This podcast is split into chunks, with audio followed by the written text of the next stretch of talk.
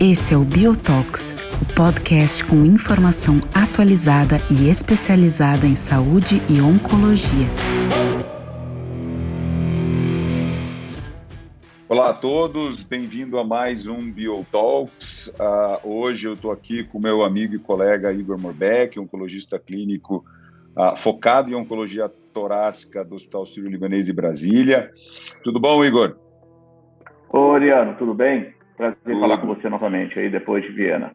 Exatamente. Então a gente está voltando agora de Viena, onde a gente participou uh, do Congresso Mundial de Câncer de Pulmão, né, que é um congresso é, hoje que já entrou na rotina anual, desde que ele deixou de ser a cada dois anos.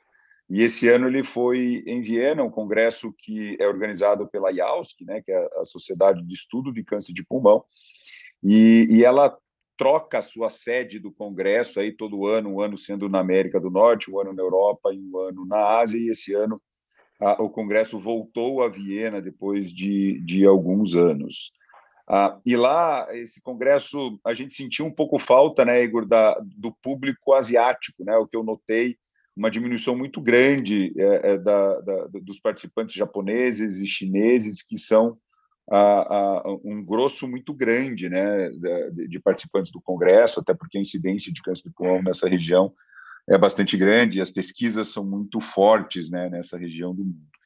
Então, a gente viu até um público talvez até um pouco menor, né, Igor? A gente conversou um pouco lá.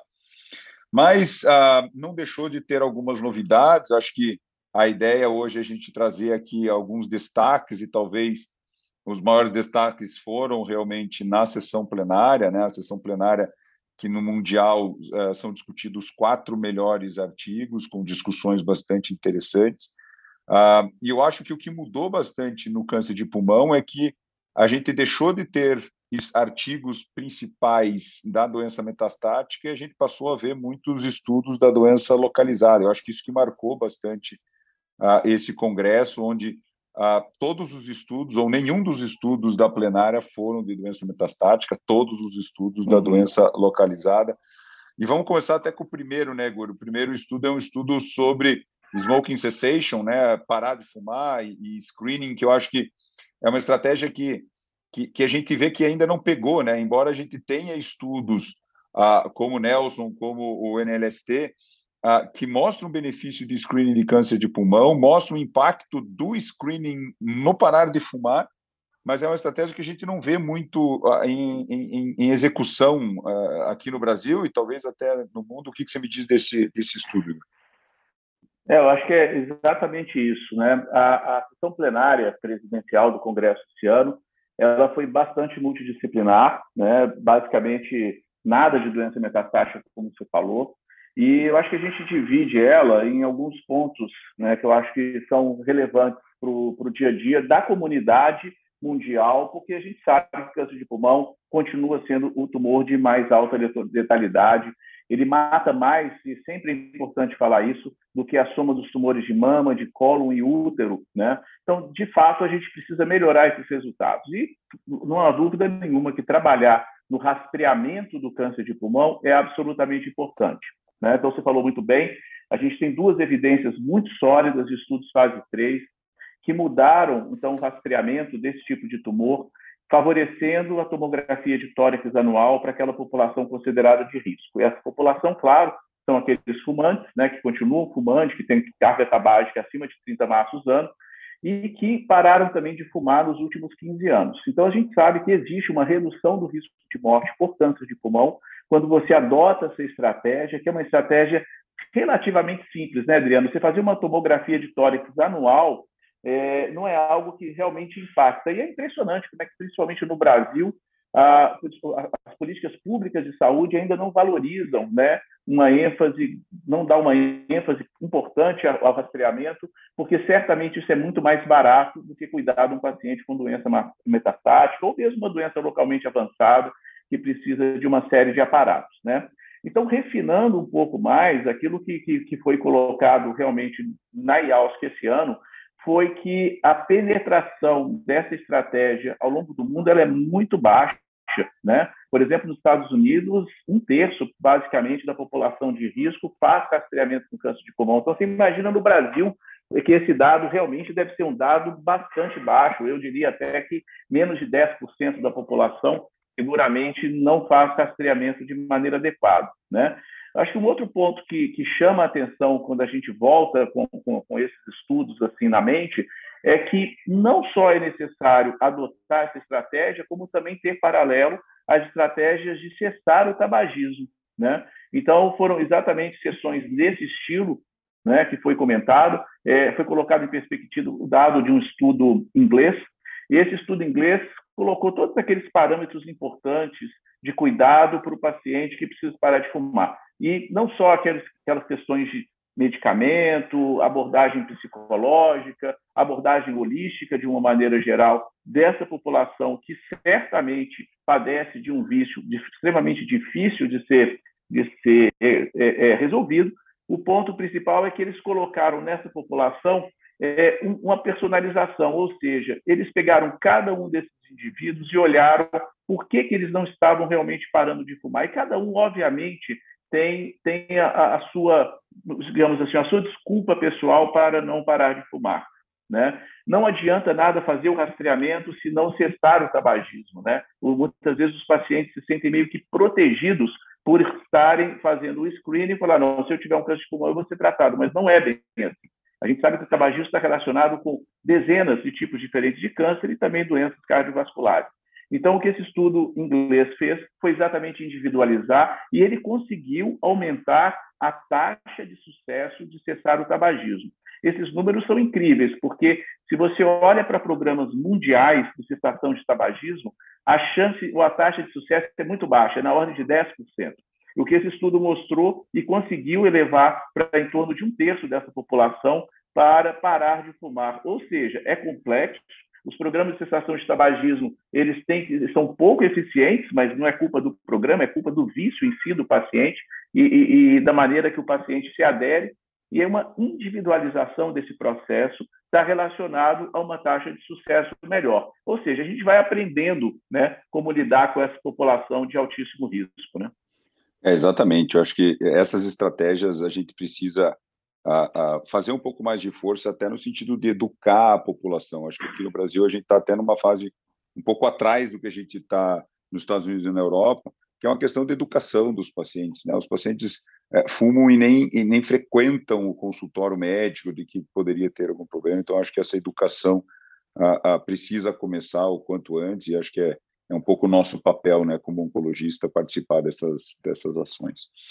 Ah, passando para o segundo estudo, Igor, ah, passando então agora para o ponto cirúrgico ah, da plenária, ah, é uma pergunta que, que, que, já vem sendo feita há muitos anos pelo cirurgião, né? A gente teve um estudo japonês que mostrou ah, um benefício de sobrevida global, eh, uma não inferioridade de sobrevida global para as segmentectomias em tumores pequenos, e aí no caso tumores menores do que 2 centímetros, ah, mas era um estudo japonês com todas as suas peculiaridades, dificuldade de reprodução no mundo ocidental, e agora a gente tem o estudo do CLDB, que é um estudo muito bem feito, ah, também um estudo de não inferioridade, ah, de eh, ressecções sublobares, e aí eu acho que o interessante é que tinham pacientes que fizeram segmentectomia e pacientes que fizeram apenas cunha, mostrando, então, não ser inferior do ponto de vista sobre vida livre de progressão de doença e sobre vida livre e sobre vida global. O que, que você achou desse estudo? E, e, e, esse estudo realmente muda a tua prática clínica, ou pelo menos a conversa multidisciplinar com o cirurgião? É, eu acho que sim, eu gostei bastante desse dado. É, colocando em perspectiva isso que você falou, então, esse estudo japonês ele tinha mostrado realmente uma não inferioridade para a taxa de falha local, né? Mas em termos de sobrevida global, ele não foi exatamente, não atingiu aquele limite de não inferioridade. Então, talvez por isso, além do fato que você citou, de ter sido colocado, reproduzido numa população japonesa especificamente, ele não foi adotado aí com um grau de confiança muito grande para a população de pacientes com estágio clínico 1 e tumor menor que 2 centímetros. Né? Então, é importante colocar aí no contexto quem que é exatamente essa população de pacientes. Então, é claro nós estamos lidando muitas vezes com pacientes com pulmão ruim, são pneumopatas, com longo tempo de tabagismo, com enfisema e outros problemas respiratórios, muitas vezes e cardiovasculares, e que quanto menos a, a ressecção você fizer no pulmão, é melhor, né? Lobectomia para esses pacientes pode ser muito. Então, se você tem um tumor inicial e propõe uma, uma ressecção sublobar, né, isso talvez seja mais interessante do ponto de vista funcional para esses pacientes. Né? Então, esse estudo agora do CalDB, ele vem na direção daquilo que a gente gostaria de ter visto mesmo, uma não inferioridade em termos de falha local e de sobrevida global para os pacientes tratados com ressecções sublobares, aquilo que você falou, segmentectomia ou cunha. Eu acho que esse estudo, sim, é um estudo que precisa ser passado para os nossos colegas em reuniões interdisciplinares. Essa é uma discussão realmente muito frequente de como tratar esses pacientes. Eu acho que agora a gente tem uma evidência do mundo ocidental, né, de que realmente é possível é, ser mais econômico nessas cirurgias. Né? É, uma, uma um, um, um, porém aqui que eu acho que a gente tem que prestar bastante atenção é que esses pacientes foram randomizados depois de uma avaliação intraoperatória dos linfonodos hilares e mediastinais que confirmaram que esse paciente era N0. Né? Então, acho que isso tem que ser importante, uh, porque o que, o que pode acontecer, e os autores não sabiam dizer a incidência disso dentro do estudo, é quantos desses pacientes no pós-operatório vieram como linfonodos positivos, né? Quando às vezes a, a congelação vem falso, vem falso negativo. Eu acho que a gente tem que prestar Exato. atenção que é para uma população a, a N0 com certeza. Ah, e, e, e, eu acho que o próximo passo é, obviamente, se é não inferior para tumores abaixo de 2 centímetros, aonde vai ser o sarrafo, né, Igor? É, a gente é, usa geralmente o sarrafo de quimioterapia para 4 centímetros, talvez a gente possa estender qual que é o valor da margem negativa, qual que é a distância da margem. Então, acho que tem muitas outras perguntas a serem direcionadas. Ainda tem um estudo chinês uh, nesse tema, uh, e, e, até os autores já falaram que estão trabalhando numa meta-análise para melhor analisar os dados desses três estudos e juntar aí pelo menos 2 mil, 3 mil pacientes para a gente ter melhores dados, mas eu concordo com você, é, a, a, gente tem que espalhar isso para os colegas nas reuniões multidisciplinares, que eu acho que isso é uma mudança de conduta mesmo. Passando então agora, Igor, para os outros uh, dois estudos uh, que focaram muito mais na, na, imunoterapia da doença localizada. Um estudo de neoadjuvância e um estudo de adjuvância. Vamos começar com, com, com, com o começo, né? Uh, o, estudo Nadim 2 é um estudo de fase 2 que a gente viu apresentado na ASCO os dados de resposta patológica completa e resposta maior que randomizou nivolumab contra é, apenas quimioterapia, nível mais quimioterapia apenas contra quimioterapia, seguindo com imunoterapia pós-operatória. E agora eles mostraram os dados sobre vida livre de progressão, sobre vida global. O que, que você me diz sobre isso, Igor? E muda ou não a prática hoje? Eu acho que esse dado é um dado muito interessante, embora seja um dado de fase 2. Mas por que, que ele é interessante? Porque, primeiro, nós tivemos os dados do estudo fase 3, mais importante, que é o Checkmate 816. Né? Então, o Checkmate 816, ele colocou três ciclos de quimioterapia com nivolumab, neoadjuvante em pacientes com doença localmente avançada, né? e que mostrou localmente avançado o estágio clínico até 1B, acima de 4 centímetros, estágio clínico 2, mas o que esse estudo mostra é realmente uma taxa de resposta completa bastante importante, né? ele atingiu o objetivo é, é, previamente especificado, os pacientes tiveram uma sobrevida livre de eventos maior. Então, eu acho que esse cenário de, de, de neoadjuvância ele começou a se desenhar com os dados do Checkmate 816. E logo na sequência, agora nós tivemos os dados de sobrevida né, do estudo NADIM, e o estudo NADIM, então, embora seja um estudo fase 2, ele tem um desenho um pouquinho diferente do, do, dos pacientes 8,5. Ele é um pouco mais restrito para a população realmente localmente avançada, né, de estágio clínico 3. É, e ele fez a univolumab adjuvante, que é uma estratégia interessante, né, porque a gente vai discutir agora na sequência o Empower. Então, o estudo NADIM ele fez o nivolumab por um período, eu acho de seis meses, Adriano, por isso eu estou errado, isso, mas após após, o, após a, a ressecção. E, mais uma vez, nós tivemos dados extremamente interessantes. A taxa de resposta é, patológica completa foi muito interessante mesmo, realmente são números muito robustos. Eu não tenho dúvida nenhuma que a imunoterapia prévia aos pacientes hoje não ressecados de pulmão, ela soma bastante em você adquirir algo que é prognóstico para os pacientes, porque se você atinge resposta completa patológica, você tem um ganho de sobrevida adicional, né? Então, acho que para mim hoje isso é o um novo padrão. Existem inúmeros desafios.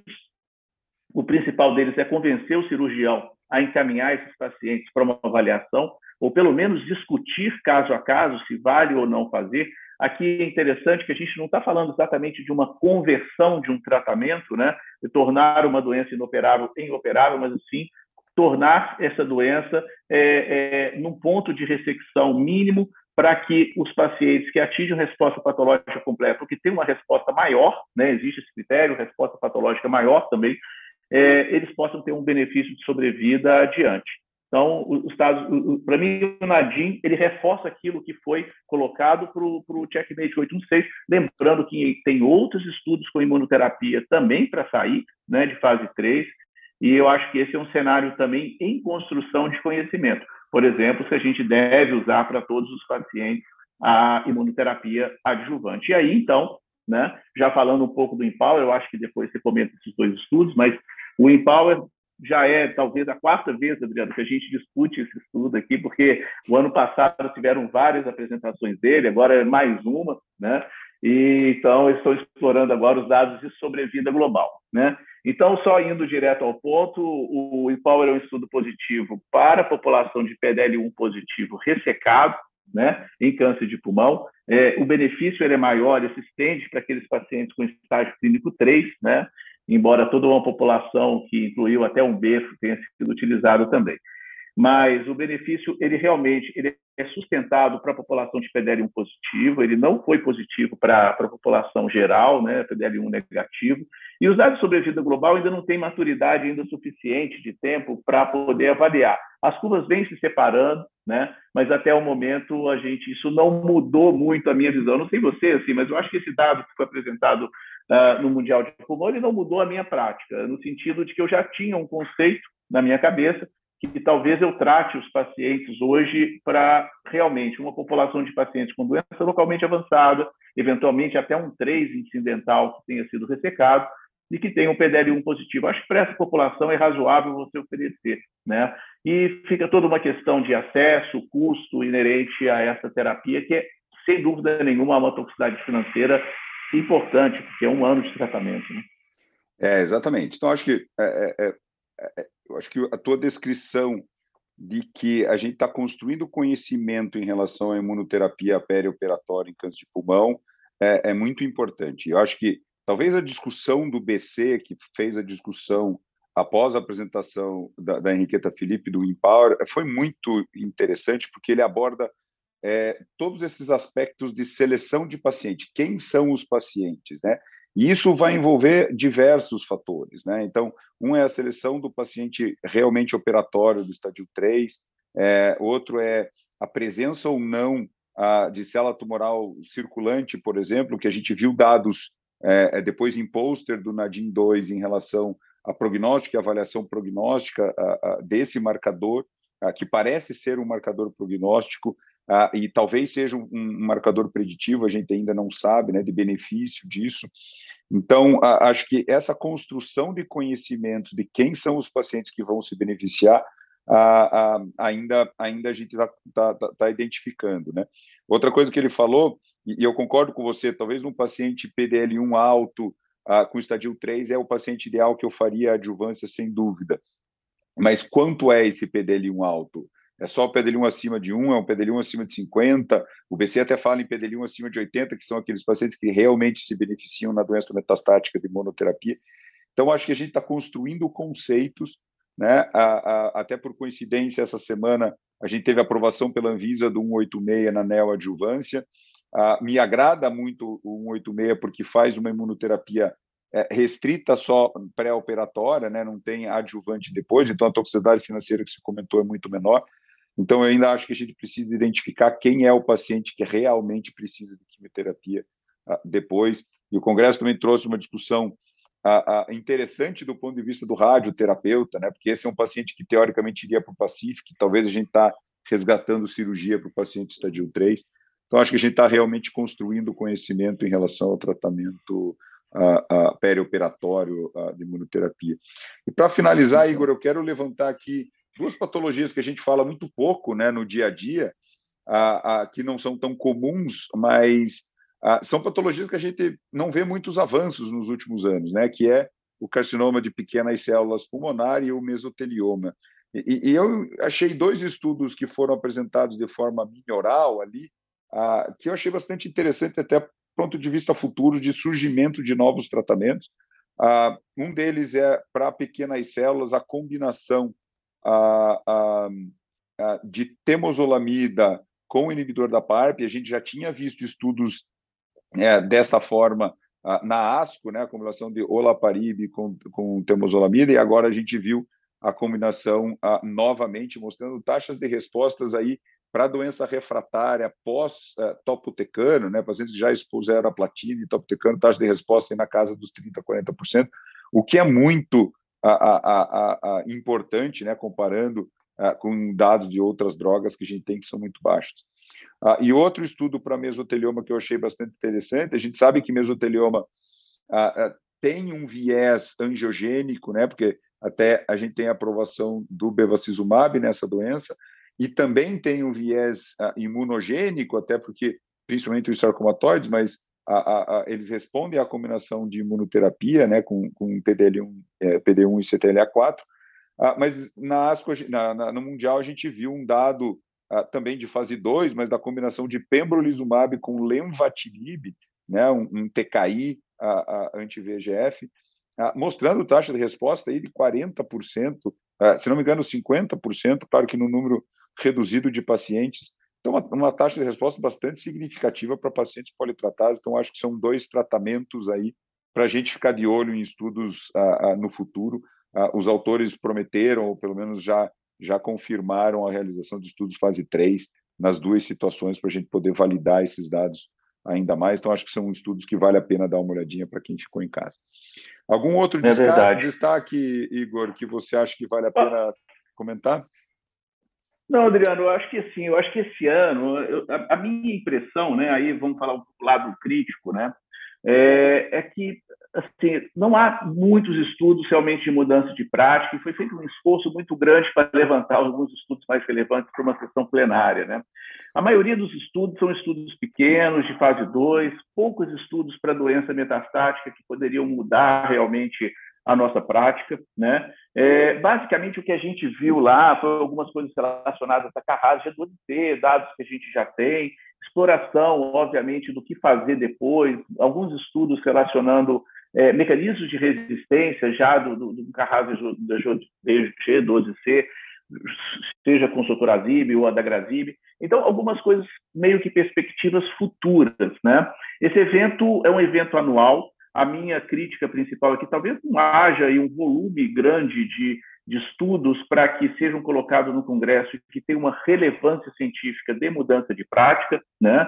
embora seja um, seja um evento muito interessante do ponto de vista multidisciplinar, muito interessante para networking, né? de uma maneira geral, e, mas a gente percebe, claro, que o conhecimento em câncer de pulmão é um conhecimento, sim, em larga escala. Né? Por exemplo, só para ter um, um, um, exemplo disso que você citou, dessa combinação laparib e temozolomida, ah, esse estudo, o inicial, né, o fase 1 barra 2, esse estudo foi apresentado no ACR, ele foi posteriormente publicado, então agora a gente já tem uma corte maior, as taxas de resposta são interessantes, mas a gente está falando também de uma população não selecionada. Né? Small cell, por exemplo, a gente sabe que é uma miscelânea de mutações, é, é uma, uma tempestade de mutações que a gente não consegue pensar uma específica e poder chegar uh, uh, num, num, tratamento totalmente direcionado. Então, a gente vai pulverizando tratamentos, misturando as coisas e vai adquirindo taxas de resposta que soa para a gente como interessante, uma população previamente tratada,